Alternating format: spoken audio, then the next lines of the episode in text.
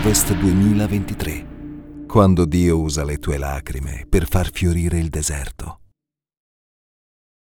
Il titolo della predica di oggi ed è una predica importantissima, non che le altre non lo siano, ma ha a che fare con la tua vita e come può essere la tua vita da adesso in poi da credente. Il titolo è L'importanza della Chiesa locale l'importanza di essere nella famiglia di Dio in un luogo con un indirizzo dove troverai tante persone che amano Gesù, che ti aiuteranno, che ti ameranno e che cresceranno con te. Amen. Si dice così, da soli si va più veloce, ma insieme si va più lontano. Dite com'è, da soli si va più veloci, ma insieme si va più lontano. Ed è importante perché noi non vogliamo solo essere veloci, noi vogliamo poter andare molto lontano in tutto quello che Dio ha per noi, vogliamo prendere possesso di tutto quello che Dio ha sognato per noi, delle cose immense, grandi, perché Dio sogna grande, dite com'è, Dio sogna grande. Qual è il padre che sogna delle cose piccole per il proprio figlio? Qual è il padre che dice, ma beh, basta che cresca, anche se non studia, non lavora, non è felice. L'importante è che esista. Qual è il padre che non sogna invece appena nasce il bambino che sarà chissà cosa? Ci sono certi che portano la magliettina del Milan appena nasce in ospedale no? Per dire quello sarà mio figlio, già lo vedi nello stadio con te. Sogni delle cose bellissime, altre un po' più spirituali, meno male, portano la Bibbia. Tipo il pastore Subirà ci ha raccontato che appena è nato Israele, lui è arrivato con una Bibbia, già dicendo tu sarai così. Suo figlio, infatti, ha letto la Bibbia quando aveva 14 anni, già più di 14 volte. Quindi tu sogni, tu sogni per il tuo figlio il meglio, sogni per tuo figlio quello che tu ami, vorresti che lui ami, vorresti che tuo figlio sia meglio anche di te, che potesse fare le cose incredibili. Nessuno, quando nasce un bambino, guarda e dice sarai un nulla facente. Chiederai l'elemosina, non avrai niente, pazienza. Quando qualcuno nasce, tu hai già dei piani per questo bambino, sì o no? Sogni, dici non lo so, voglio che faccia questo, poi magari non lo farà, ma tu sogni grande, no? Una volta quando i mestieri erano il medico e l'avvocato, era tipo chic fare il medico, oggi è chic fare lo youtuber. La gente quasi non vuole più, dice medicina, io devo studiare, ma Steve Jobs non ha studiato. Sì, perché c'è uno Steve Jobs in un miliardo, però questa è un'altra cosa. Comunque, tu non sogni, sogni delle cose meravigliose, già pensi nel suo futuro, già parli con il marito o il marito con la moglie, cosa diremo, cosa faremo, sì, li facciamo crescere e lo facciamo studiare doppie lingue, sì, perché io ho avuto difficoltà con l'inglese, mio figlio non avrà difficoltà con l'inglese, non pensate così? Io non ho fatto l'università, ma lui farà l'università. È così che i genitori pensavano e pensano oggi pensano magari ad altri mestieri, però pensano. Quanto di più il Padre nostro che è perfetto. Amen? Gesù dice nel Vangelo, dice così, se voi che siete cattivi, quindi Gesù ha definito quello che siamo, siamo un po' cattivelli. Paolo dice vogliamo fare il bene e finiamo per fare il male quando siamo nel peccato e riusciamo a fare il bene solo quando Dio ci ha liberato dal peccato. Dice, se voi che siete cattivi siete capaci di dare buone cose ai vostri figli, giusto? Qual è il figlio che dice, papà mi dai un pezzo di pane e tu dici ti do lo scorpione? È quello che dice la Bibbia. Qual è il figlio che dice, papà mi dai un uovo e tu gli dai un serpente? E Gesù dice, se voi che siete cattivi, siete capaci di dare buone cose ai vostri figli, quanto di più il Padre vostro che è nei cieli, che non è cattivo, che è perfetto e lui dice non vi darà lo Spirito Santo, cioè non vi darà un aiuto dall'alto per vivere in un modo sovrannaturale. Quanto di più! E dice anche se tu chiedi a Dio un pezzo di pane, lui non ti darà una pietra. A volte lui non ti dà quello che vuoi perché lui sa che non è buono. Sapete i bambini piccoli quando mettono tutti in bocca e magari prendono una roba che non c'entra niente e mettono in bocca, tu cosa fai? No! Alcuni mettono il dito dentro la bocca, io ho già visto anche tu, no? Oddio, sta mangiando questa cosa! Li togli dalla bocca e poi cosa gli dai?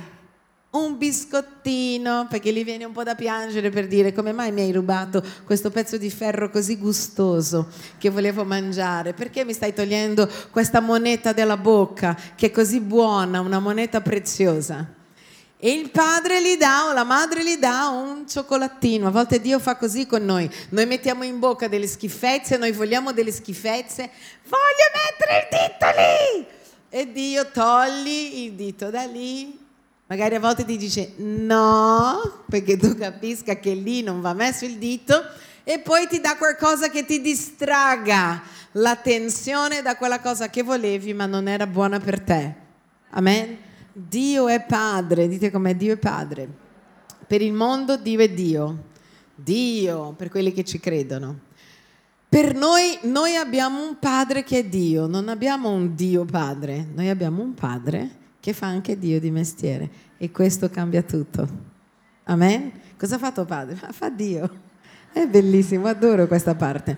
Allora, questo padre meraviglioso che ci ama in un modo pazzesco, ha creato un clima di famiglia nella sua casa perché potessimo insieme vivere come fratelli e sorelle. Infatti, Secondo la parola di Dio, quando noi accettiamo Gesù nel cuore, quando noi invitiamo Gesù nel nostro cuore, noi diventiamo i suoi figli, non tutti sono figli, solo coloro che dicono io ti voglio, perché tu puoi avere un padre e puoi rifiutare questo padre. Tu puoi avere un padre e dice non me ne frega niente, non voglio avere questo padre. Ma quando tu accetti, lui eserciterà la sua paternità nella tua vita e questo sarà meraviglioso. Allora lui dice che Gesù diventa, Gesù entra nel mondo come unigenito figlio di Dio. Quanti figli Dio aveva quando Gesù è venuto nel mondo? Uno. Gesù era il figlio di Dio. Ma quando Gesù muore sulla croce per noi e cancella le nostre colpe e i nostri peccati, la Bibbia dice che attraverso questo sacrificio lui diventa il primogenito di molti fratelli, lo troveremo là in Romania capitolo 8, dal verso 28 in poi. Quindi da unigenito Gesù diventa primogenito. Io non so quale genito tu sia, ma tu sei un genito, secondogenito, terzogenito, quartogenito, e tutti noi diventiamo fratelli.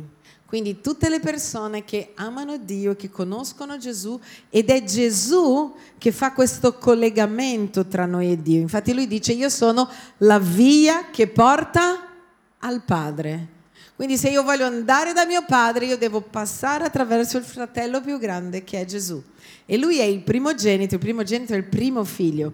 E il primo figlio nella Bibbia era la persona che aveva doppia eredità. Quindi quando il padre divideva tutti i suoi averi, quando lui moriva, non c'era più, lui divideva e dava al primogenito il doppio e a tutti gli altri una parte uguale. Perché dava al primogenito il doppio? Perché il primogenito doveva occuparsi della famiglia, di tutti gli averi, quindi doppi soldi, doppio tutto, perché aveva doppia responsabilità e doveva lui prendersi cura di tutti i fratelli. Ed è così che Gesù fa, si prende cura di tutti noi. E quindi noi diventiamo, secondo la parola di Dio, fratelli e sorelle. So che magari non lo sai, ma forse la persona attorno a te è un tuo fratello. Guardalo bene. E c'è un'altra notizia. I fratelli e le sorelle vivranno per sempre insieme.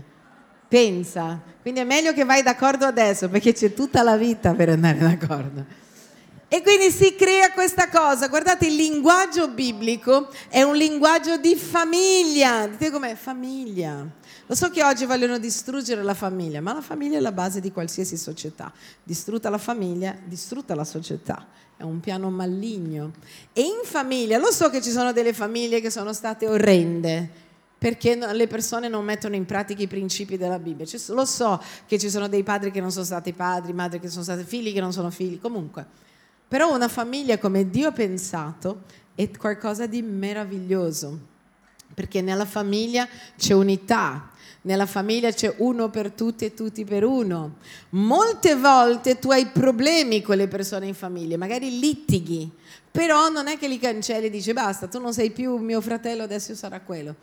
è, c'è un legame di sangue e noi siamo stati giustificati nel sangue di Gesù. Anche noi siamo fratelli di sangue. Il sangue di Gesù ha fatto in modo che noi fossimo redenti e siamo fratelli di sangue. Perché vi parlo di famiglia? Dio si presenta come padre. Non è meraviglioso? E uno dice, padre, chi è la madre? Non è la Madonna. Che c'è gente che ha fatto la famiglia felice. Padre, la Madonna e Gesù. No, la Bibbia dice che Gesù è nato in un modo sovrannaturale, quindi è vero, Dio ha messo un seme nel grembo di Maria e lei non poteva nascere da un uomo normale perché tutti gli uomini avevano peccato e quindi quando tu riproduci, tu riproduci il peccato. Vedete, Adamo ha peccato, tu dici io cosa c'entro?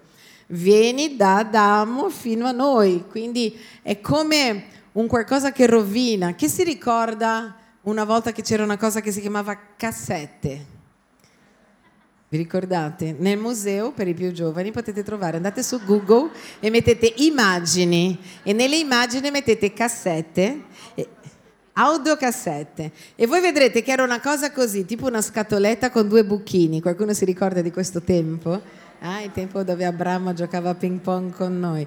E quindi Praticamente in questa cosa che si chiamava cassette c'era un nastro.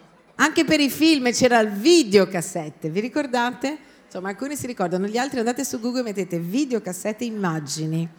Ok? Lì voi vedrete che c'è questa cosa dove passa un nastro. Quando però eh, si rovinava il nastro, tu c'era la canzone così, Dio è buono, e poi continuava perché c'era un buchino in mezzo. Allora, se per caso si rovinasse un pezzo, tu potevi incollare un pezzettino del nastro a un altro pezzettino, però saltavi delle parole. Quindi rimaneva Gesù, buono, eh, saltava. Però potevi incollare, ma se tu riproducevi sia la videocassetta che l'audio, tu l'avresti riprodotta in, anche se facevi 100 copie, tutte le 100 copie avrebbero avuto lo stesso errore. Quindi era... E avresti fatto così. Così è successo con noi. A un certo punto Adamo ed Eva peccano e rompono il nastro. E quindi tutto quello che è stato riprodotto dopo di loro, tutti noi siamo nati così.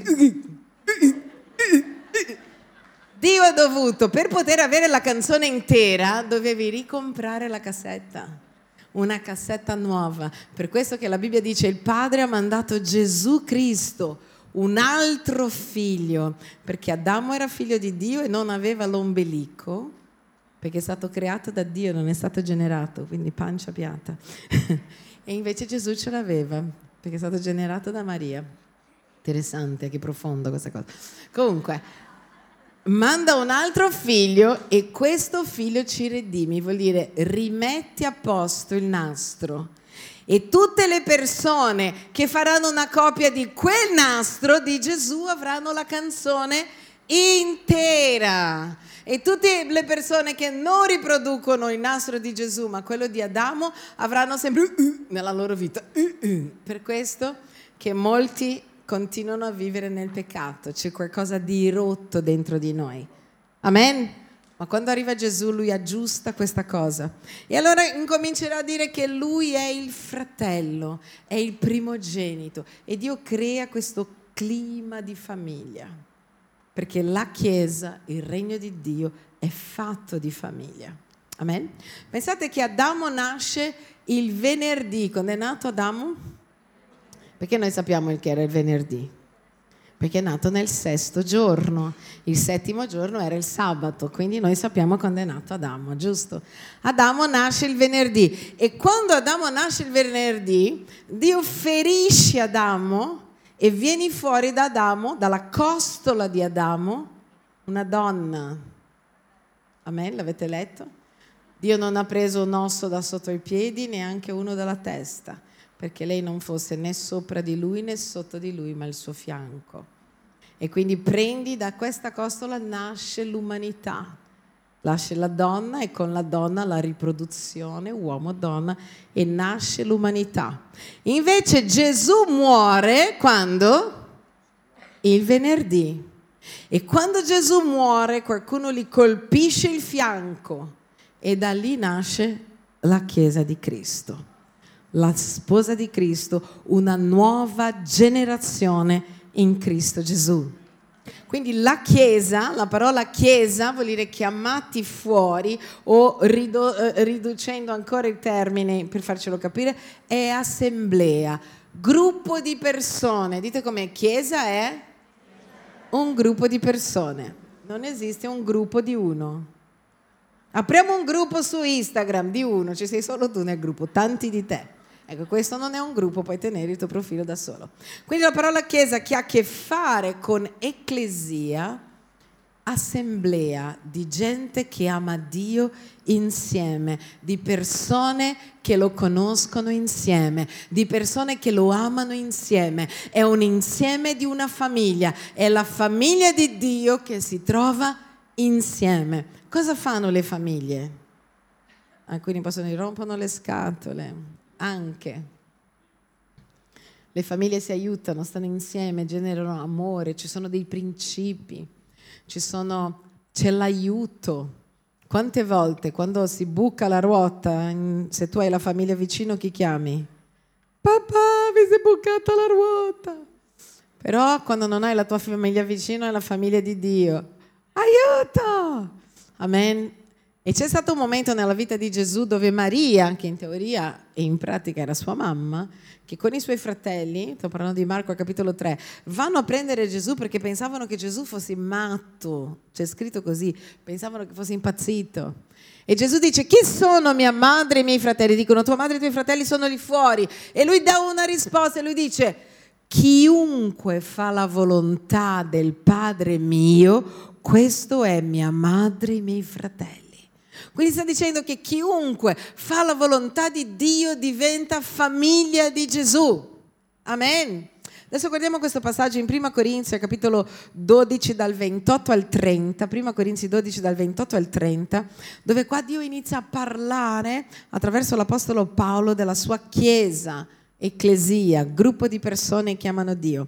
E dice così, e Dio ha posto nella Chiesa, fermiamoci solo qua, dov'è che Dio ha posto? Dove? Traduci Chiesa? In mezzo a un'assemblea di persone che amano Dio, un'assemblea di, cre- di credenti, dov'è che Dio ha posto tutto quello che noi leggeremo? Dove? nell'insieme di persone e dice, e Dio ha posto nella Chiesa in primo luogo degli apostoli. Gli apostoli sono coloro che, la parola apostolo ha a che fare con ehm, la guida di un timone. E dice apostoli, in secondo luogo profeti che parlano per conto di Dio, in terzo luogo dei dottori che interpretano la parola di Dio, poi miracoli, poi doni di guarigione, assistenza, doni di governo, diversità di lingue. E Dov'è che ha posto tutto questo? Quindi non, non esiste un apostolo fuori dalla Chiesa. Non esiste un profeta che non frequenti una chiesa, non esiste un maestro che non sia collegato a una chiesa. Tutti sono collegati alla chiesa, all'assemblea dei santi.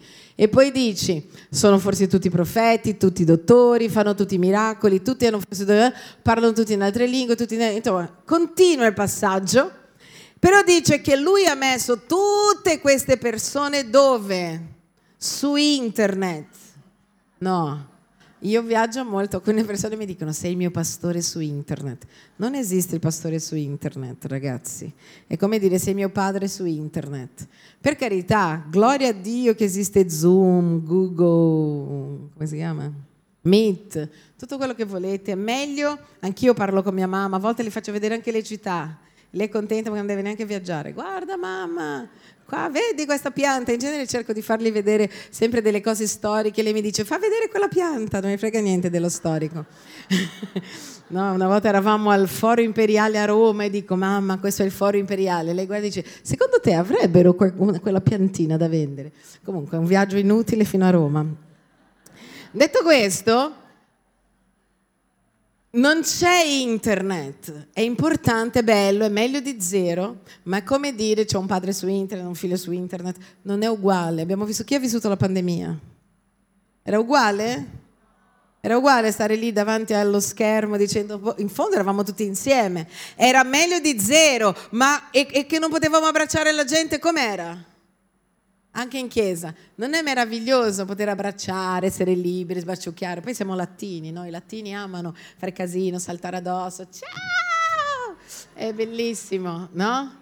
Ed era di- è diverso o non è diverso?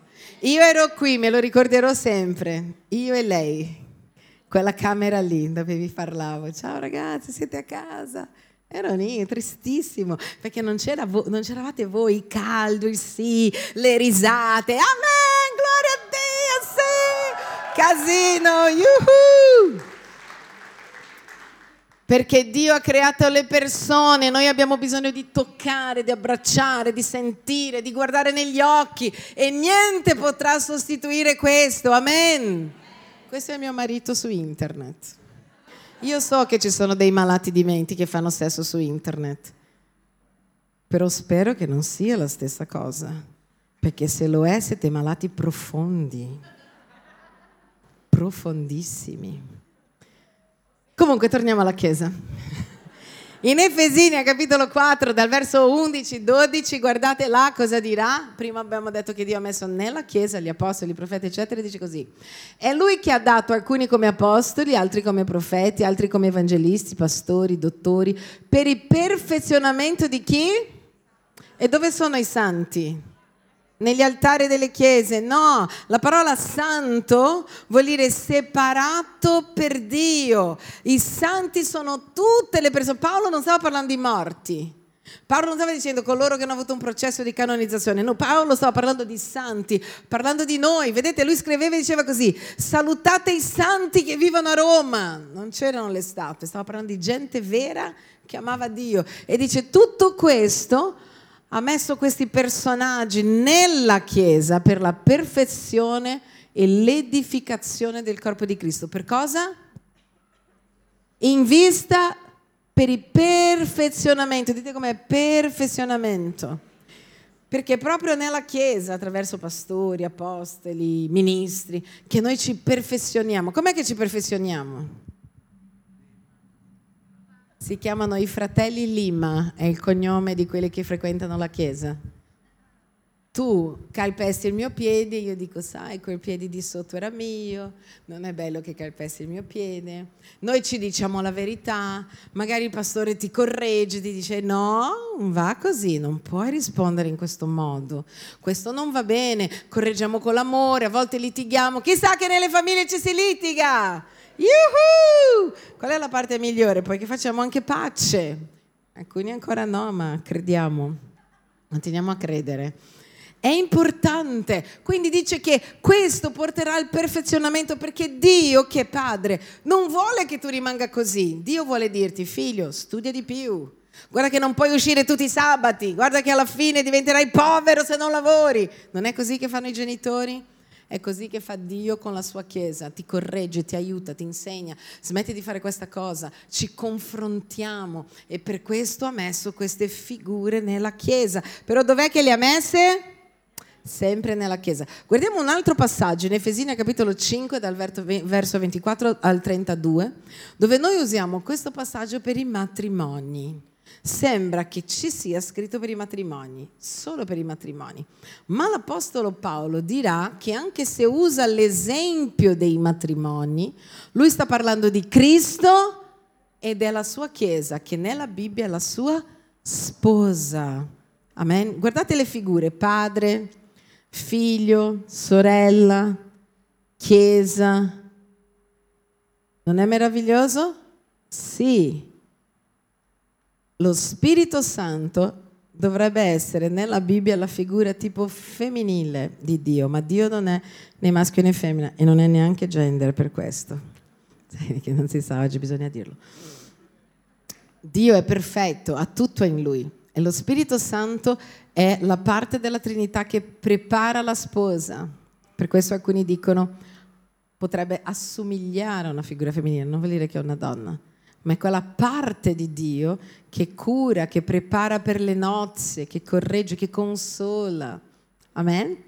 E allora guardate questo passaggio. Ora, come la Chiesa, dite come Chiesa. chiesa, assemblea. Io so che molti diranno no, ma sta parlando della chiesa in generale. Adesso ti farò vedere che non sta parlando solo della chiesa in generale.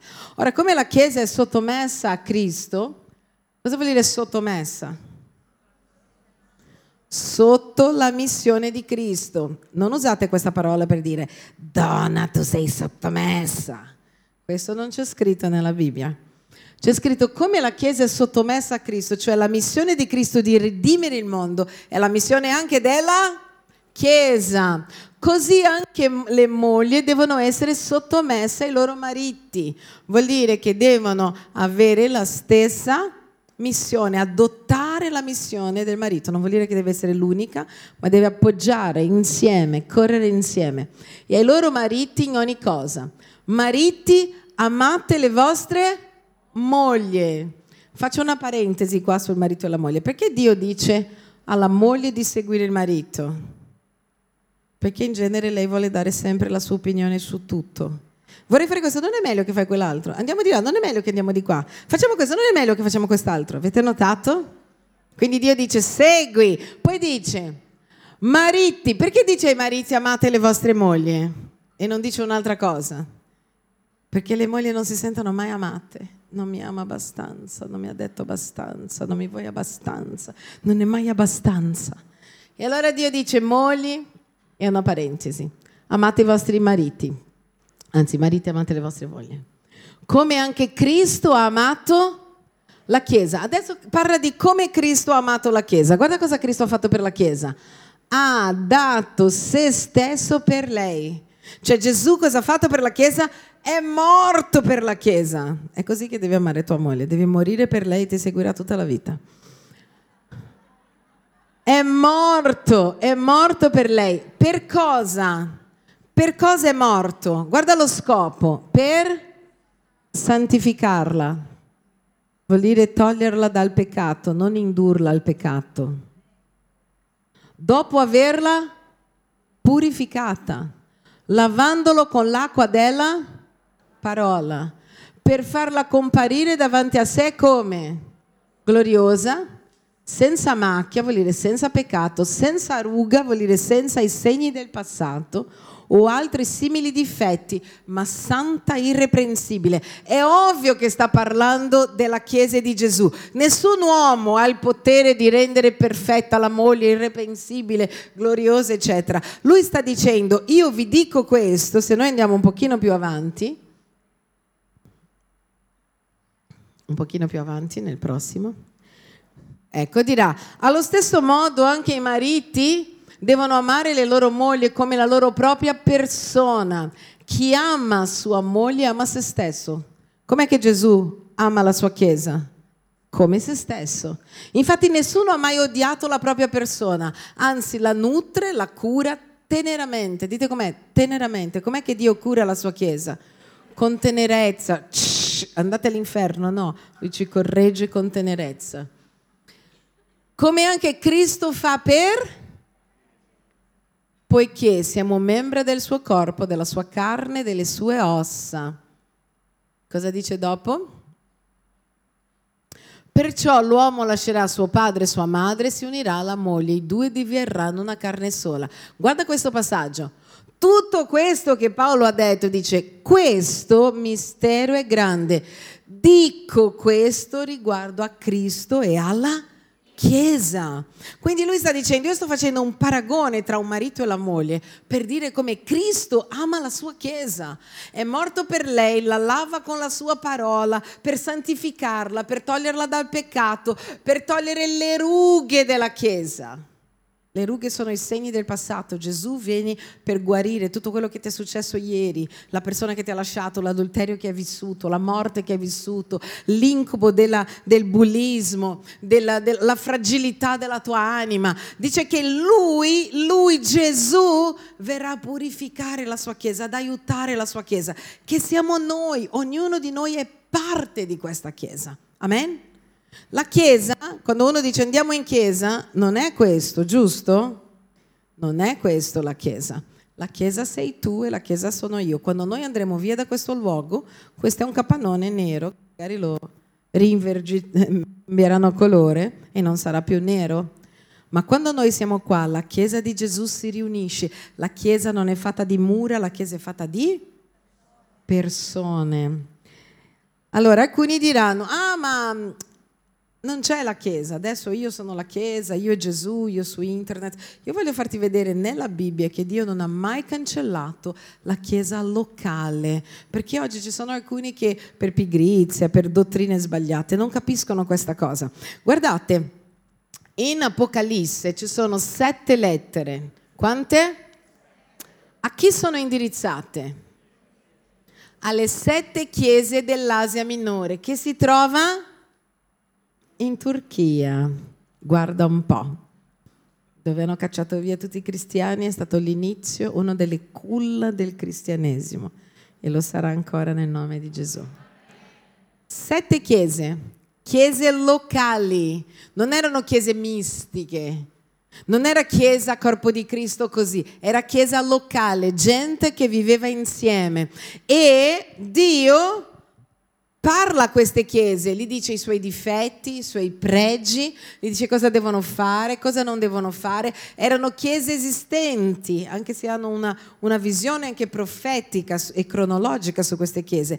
Era gente che si frequentava, andava a Efeso e c'erano i fratelli di Efeso, tanto che noi leggiamo negli Atti degli Apostoli che la conversione nella città di Efeso, che aveva 300.000 abitanti, era una potenza per l'epoca, si sono convertiti in un modo così radicali che bruciavano i libri di, di stregoneria, la gente portava santi, santini, oggetti di sorte in piazza e diceva io preferisco Dio a queste cose. Wow! E quindi ci sono correzioni, ci sono indicazioni e vanno dette a questo. Ed è indirizzata questa lettera all'angelo della Chiesa. Guarda qua, in Apocalisse capitolo 1, 20 dice così il mistero delle sette stelle, perché dice così, io indirizzo questo alle sette chiese e si vede Gesù con sette stelle da una parte e con sette candelabri dall'altra. E lui dice così, il mistero delle sette stelle che hai visto nella mia destra e dei sette candelabri d'oro.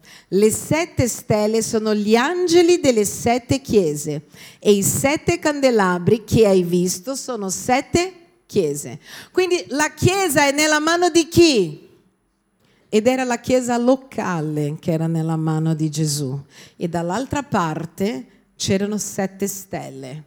Le, alcuni dicono cos'era allora le sette stelle? L'angelo della chiesa. Guardate, la parola usata qua per angelo della chiesa è Sibur colui che presiede il culto. Un'altra traduzione di questa parola che viene usata in, in, in altre traduzioni è Sheliak, che vuol dire mandato o angelo. E la maggior parte crede che questa persona, mandato o angelo, cioè la persona responsabile che io mando da qualche parte, fossero i pastori della Chiesa. Quindi la lettera era indirizzata ai pastori e Gesù aveva sette chiese locali nelle sue mani. È vero che se studi escatologia tu vedrai che queste sette chiese hanno anche una visione per la fine dei tempi, sette tempi speciali della Chiesa, ma erano anche sette chiese frequentate da persone in luoghi diversi nell'Asia minore. Amen? Ok, i riformatori dicevano che c'erano tre punti per capire se una chiesa era una chiesa che veniva da Dio ed era questo, una chiesa che predica correttamente la parola di Dio. Perché ragazzi c'è gente che prende la Bibbia e la torce in tutti i modi per entrare nella loro dottrina. Non è la Bibbia che devi cambiare te. No, al contrario, non sei tu che devi cambiare la Bibbia, è la Bibbia che deve cambiare te. Amen. È la Bibbia che devi cambiare il tuo modo di fare, non tu che cambi la Bibbia e ti adatti, adatti a te stesso, perché non può essere, la Bibbia dice così, che sia anatema, maledetto, chiunque voglia cambiare anche solo uno un puntino di questa parola. Amen? E Gesù non è venuto per cambiarla, lui dice io sono venuto per portarla a compimento. E poi i riformatori dicevano così, la Chiesa che amministra correttamente i sacramenti, che ci sono due, quali sono? il battesimo e la cena del Signore. Biblicamente ci sono solo due, che se ne ho inventato altri. E l'altro punto è la Chiesa che esercita la disciplina con amore, perché ogni Chiesa Devi avere qualcuno, un pastore, un mentore, qualcuno che ci confronta. Oggi nessuno più vuole essere confrontato. Tu non vuoi mai frequentare neanche un amico che ti dice la verità. Ma noi dobbiamo cercare delle persone nella nostra vita che ci dicono la verità, se noi non cambieremo mai. Noi non possiamo cercare gente solo che ci accarezza. Sì, è vero, è colpa dell'altro. Magari tu hai un amico, un amico che sono tremendi, straparlano, parlano male di tutti, fanno dicerie, fanno casino. E dici, ah, ma mi ha lasciato il mio quinto fidanzato. Eh, gli uomini sono proprio così, tutti cattivi. Se tu davvero vuoi cambiare, devi avere un amico, un amico, un pastore o qualcuno che ti dice sei una rompiscatole. Tu non avrai, avrai 20 fidanzati, ti lasceranno tutti, devi cambiare. Perché c'è gente che non vuole cambiare, rimani così tutta la vita. Tutti sanno che ha un difetto, poi dici, arriva quella rompiscatole. Poi arrivano davanti a lei, ciao tesoro. Noi dobbiamo essere veri, la Chiesa è un luogo di gente vera, di gente che confronta, di gente che disciplina, perché se no non cambi. Quali sono i figli oggi che si drogano, che fuggono, che fanno di tutto? Quelli che non sono stati disciplinati. È così, è semplice così.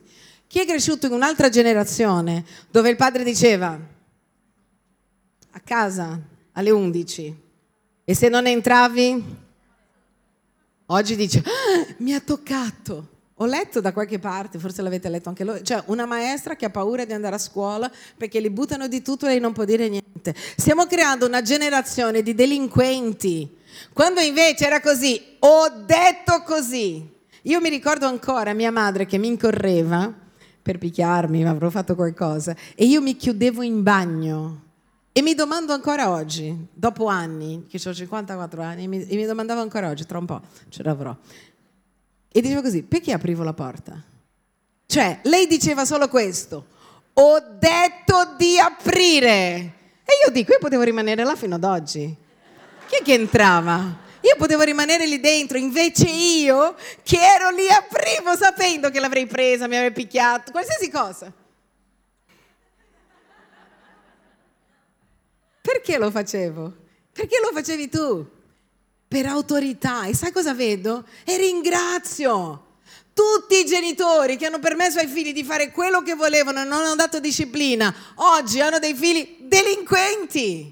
I genitori invece, regole, Sapete che c'è uno studio che dicono tutte le persone che voi vedete oggi che stanno esplodendo in tutte le aree della società hanno avuto delle madri rompiscatole. Viva le madri rompiscatole!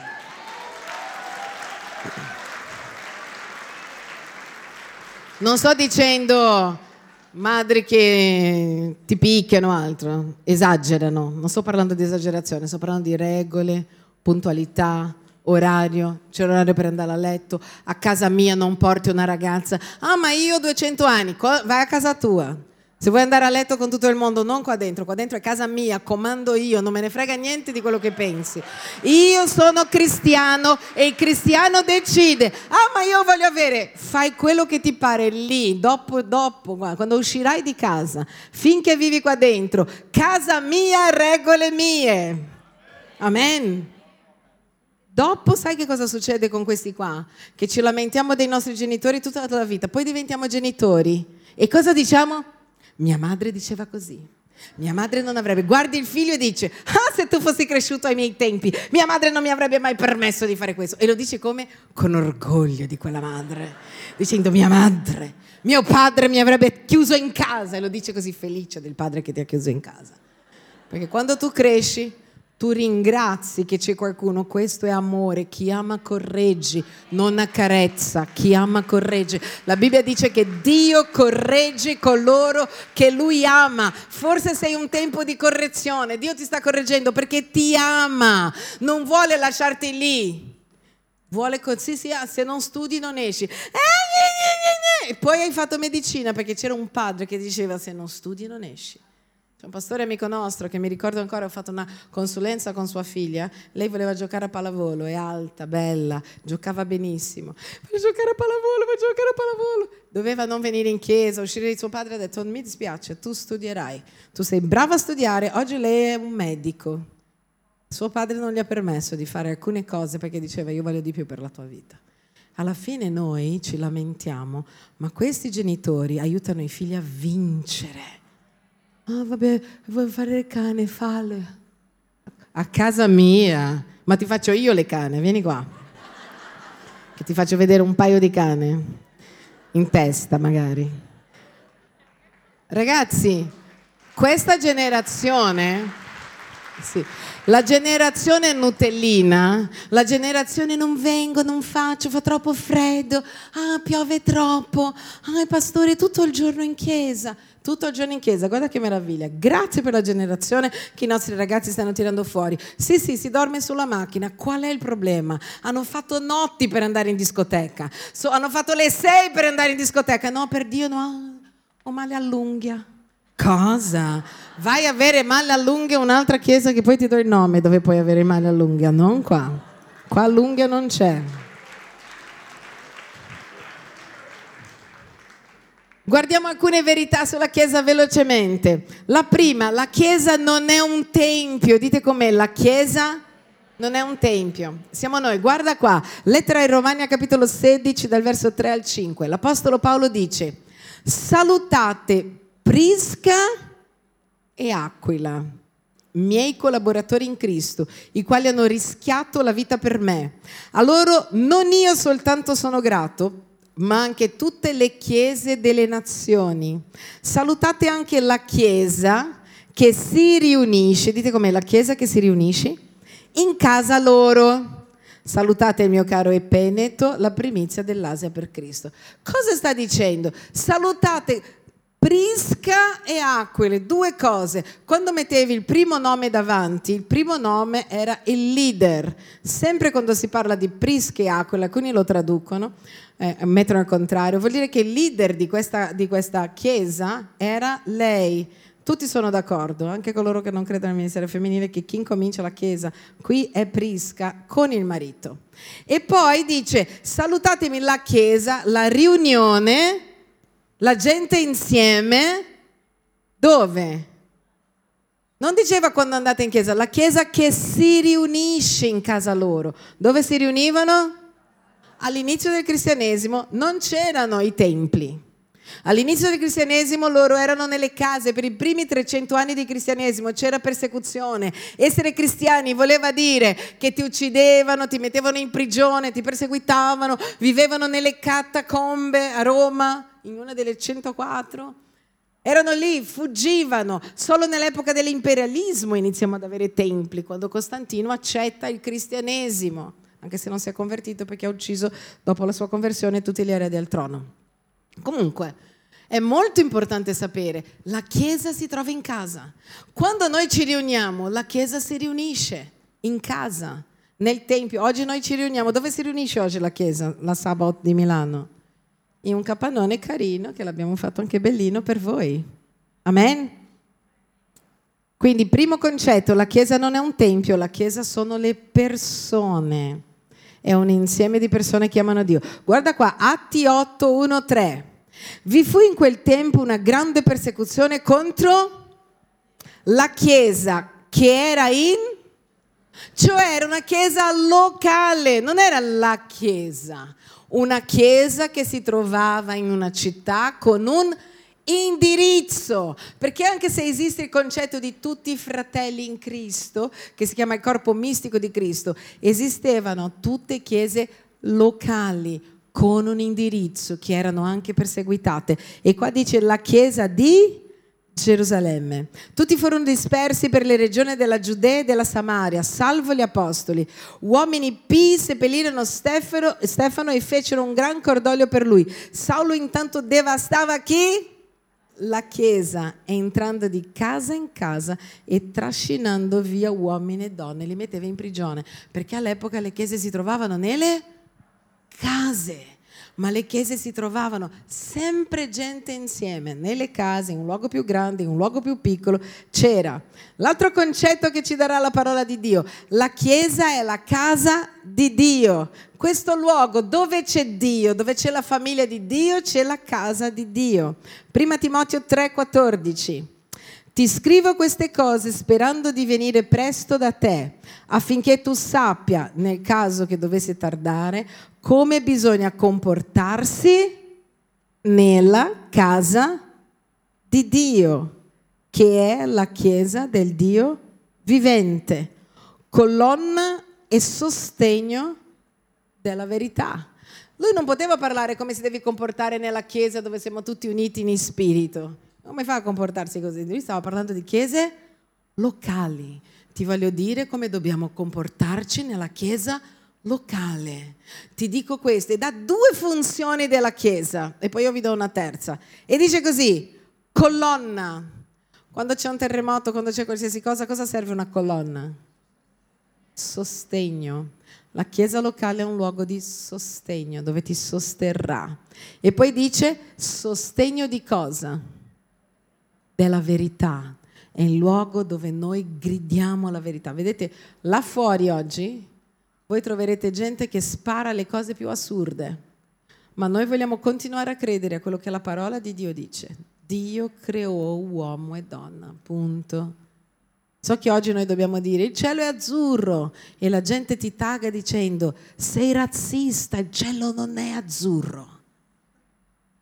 Oggi noi dobbiamo dire che l'acqua è bagnata. Tu dici l'acqua è bagnata e dicono no, perché io non la sento bagnata. Va bene che non la senti bagnata, questo non toglie che continuerà ad essere bagnata. Amen. Ah, ma io non la sento. Noi non viviamo per quello che sentiamo, noi viviamo per quello in cui crediamo. Guarda la grande differenza tra Dio e tutto il resto del mondo. Io mi sento un cane, quindi abbaio. La Bibbia ci insegnerà che noi non viviamo né per quello che sentiamo né per quello che noi vediamo, ma noi viviamo per ciò in cui crediamo. E quindi è la mia fede che dirige la mia vita, non sono i miei sentimenti. Vi faccio questa domanda e poi preghiamo. Quante volte abbiamo sentito delle cose che se le avessimo fatte oggi eravamo distrutte? Quante volte hai sentito di amare qualcuno e sei entrato in una relazione orribile? Alzate la mano così, dite. Confessiamo? Quante volte abbiamo detto sono certo, sono certa che è così e hai fatto delle cose, degli investimenti, delle robe che ti hanno rovinato? Perché hai sentito troppo. Guarda cosa dice la Bibbia. Il cuore dell'uomo è ingannevole. Come fai a sentire il tuo cuore? Che oggi c'è bel tempo e ti senti bene, poi inizia a piovere e entri in depressione. Noi siamo in una nazione dove c'è la depressione d'inverno. Quando sono arrivata in Italia questa cosa mi faceva troppo simpatica. Dicevano, no perché c'è la depressione. Dico, quale depressione? La depressione del grigiore di Milano. Quando arriva novembre, ottobre, ci sono i meteoropatici. E io non riuscivo a capire perché quando tu hai la gioia di Dio qui, è bellissimo tutto. Io adoro andare a correre quando fa freddo. L'altra volta siamo andati, vero? Meno 5, siamo quasi morti. Però dopo 10 minuti eravamo caldi. Perché quando hai gioia non c'è il grigio, qua dentro fa il sole. Amen. Quando hai Gesù nel cuore, qua dentro c'è sole. Non importa il tempo, se c'è il sole, gloria a Dio. Se non c'è il sole, gloria a Dio. Se è grigio, gloria a Dio. Se non è grigio, gloria a Dio. E riesci ad approfittare tutte le bellissime quattro stagioni che ha l'Italia. Io ho vissuto in una nazione dove c'erano due stagioni. Caldo e che caldo. è bellissimo. Quindi, che bello arriva la primavera. Non vi vieni, che bello. Invece no, noi siamo lì a lamentarci di tutto. È così importante sapere che la parola di Dio e la Chiesa di Gesù è qua per dichiarare la verità della Bibbia. Quello che Dio dice è quello che importa, non quello che tu pensi. Quante volte hai creato il mondo? Chiedi alla persona, quante volte hai creato il mondo? Dai? Quando è che hai deciso tu se piove o non piove? Quando è che hai deciso tu se qualcuno muore o non muore? Dai forza? Quando è che hai deciso? Quando la gente si lamentava in Giobbe 38, Dio era là che diceva, dove eri tu mentre io ho creato gli angeli, il cielo, le montagne? Cioè colui che ha creato tutto, tu vuoi insegnare a Dio come fare Dio. Ma secondo me il mondo non è così. Bravo, intelligente, bravissimo. Sono quelle persone che pensano di sapere tutto. Sai quando tu non sai niente di batteria, si rompe la batteria e ci sono quelli che dicono aspetta, arrivo io. Io lo chiamo i tutologi. Loro sanno tutto di tutto anche se non sanno tutto. Mio nipote era un tutologo, adesso sta cambiando, sta diventando normale. Tutto di tutto. Voleva insegnarmi cosa fare a Milano, arrivato da due settimane. Secondo me, adesso lo stiamo guardando, vero Leo? Io metto sempre in difficoltà, è carattere questo. non sai niente di batteria. Arrivi e dice, ci penso io. Uno dice, perché sai qualcosa di batteria? No, ma non importa, so tutto. Sono tutologo e metto a posto la batteria e me la rompi. Perché c'è gente che pensa di sapere tutto. Guarda le persone intelligenti. Io non so mettere a posto una cosa, poi ci sono delle persone che hanno dei doni. Lui, per esempio, è uno che ha dei doni che mette a posto tutto. Parliamo anche bene di lei. cioè, ci sono delle persone che... Però io non so, allora chi chiamo? Magari l'elettricista. Anch'io sono già stata tutologa e sono convertita. Una volta io avevo una videocassette, sapete video di quelle cassette che troverete lì del... e si rompe. Io cosa ho fatto? Tutologa. Ho detto, cosa ci vuole mettere a posto un videoregistratore? Niente. Ho aperto il videoregistratore. C'era una roba, una, una roba un po' aspra, io l'ho limata. E ho detto, sarà questo. Quando l'ho portato dall'expert, lui mi ha guardato e mi ha detto, pensi l'hanno persino limato questa cosa. E io ho fatto finta che non ero io, ho detto, l'hanno limato. Dice, ma lei ha, ha idea di cosa hanno fatto con il suo videoregistratore? E io, credibile. Ho dovuto buttarlo perché avevo limato la scheda madre e io l'avevo limata. Un'altra volta la TV si è quasi esplosa e io ho detto cosa ci vuole? Io ho cercato di mettere un filo attorno all'altro e ho bruciato me e la TV perché ero tutologa, tutologa convertita, c'è una soluzione nella vita. E alcuni fanno così con Dio. Dio dice una cosa e dice figurati se è così. Dio ti dice onora tuo padre e tua madre, figurati se è così. Dio ti dice figurati se è così. Fai bravo, bravo. Che fai Dio? C'era una maglietta, no? Dio esiste, tranquillo, non sei tu. Dovremmo ristamparla. Le persone intelligenti seguono gli expert se mi rompe la macchina vado dal meccanico. Ho cercato di aggiustare anche la macchina. In genere i tutologi nascono quando hanno pochi soldi, voi sapete, no? Dice, mi costerà un patrimonio, lo aggiusto io. Chissà che dopo paghi il doppio di quanto avresti pagato. Perché ho già pagato il doppio, ho dovuto comprare un registratore nuovo, una TV nuova. I tutologi pagano alti prezzi. Se Dio fa Dio, ha creato il mondo, ha creato te, Chiedi a lui come si fa ad aggiustarti.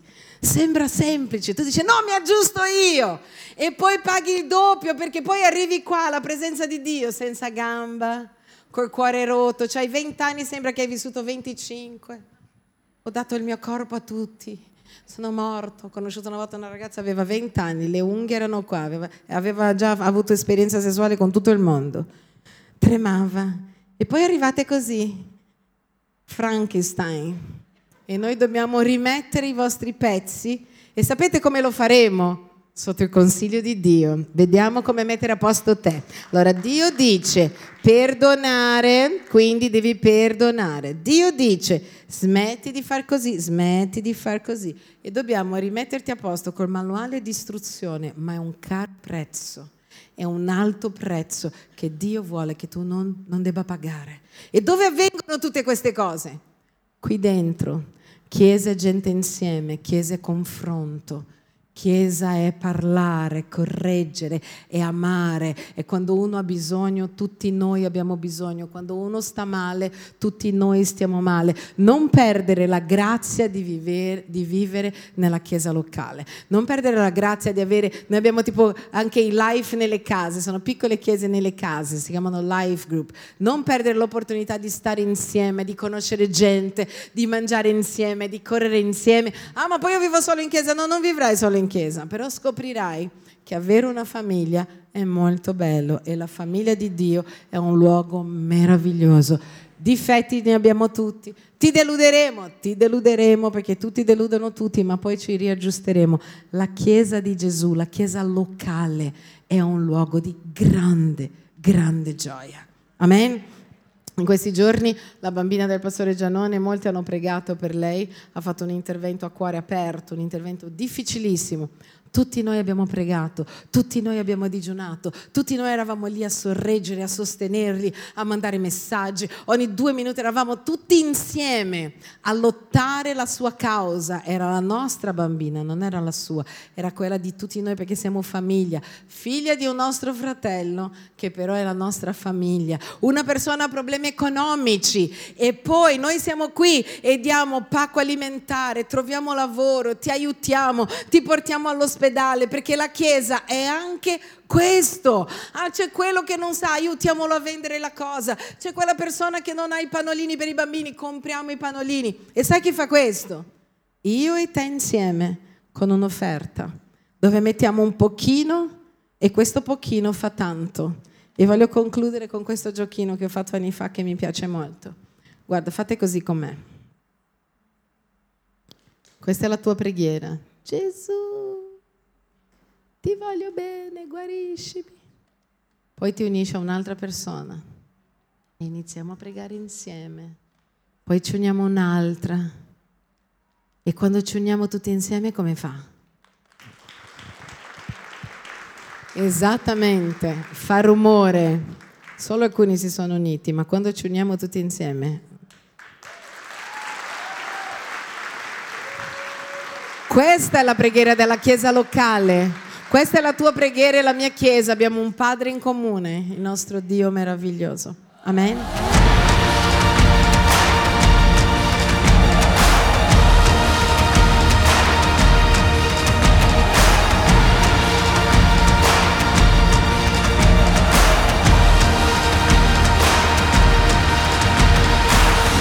Harvest 2023. Quando Dio usa le tue lacrime per far fiorire il deserto.